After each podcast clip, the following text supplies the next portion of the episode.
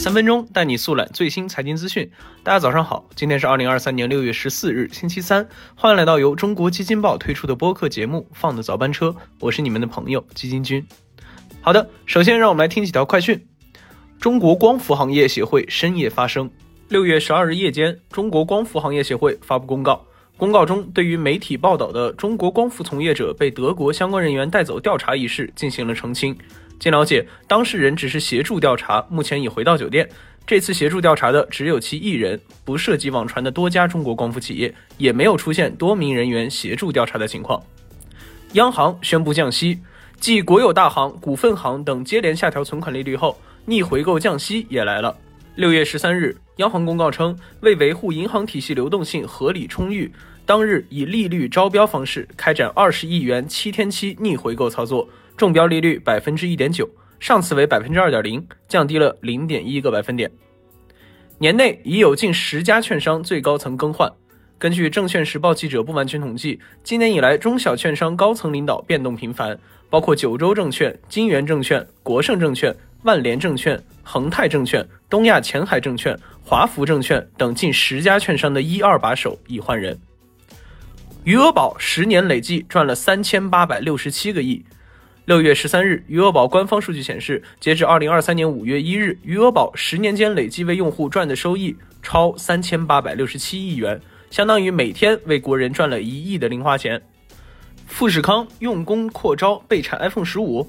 据二十一世纪经济报道称，近日，红海旗下的富士康郑州园区和深圳园区先后发布招募信息，招聘正式工和小时工。按照惯例，苹果最新系列的手机将在秋季发布会，也就是九月左右发布。市场人士猜测，作为苹果最重要的代工商，此次富士康扩大招募，可能是为了 iPhone 十五的量产做准备。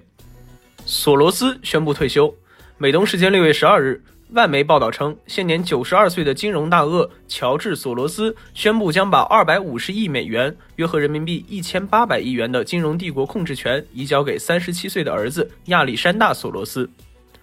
好的，接下来就让我们来了解一下十二日夜间突发的光伏行业大乌龙吧。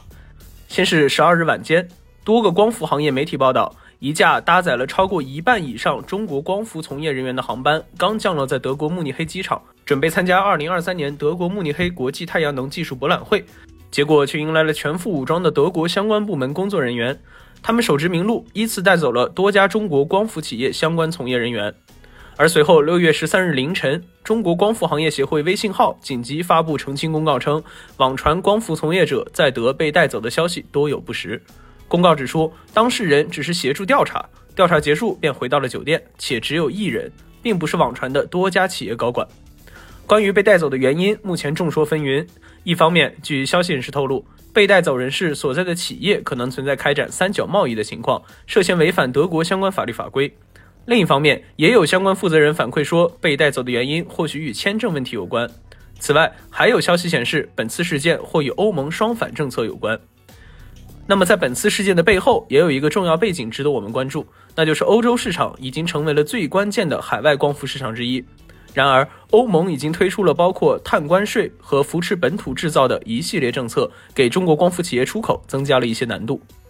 说到这里，基金君也想来问一下各位听众朋友，你觉得此次乌龙会对国内光伏市场产生什么样的影响呢？欢迎在评论区留言讨论。好的，以上就是我们今天放的早班车的全部内容了，感谢您的收听，我们明天同一时间不见不散。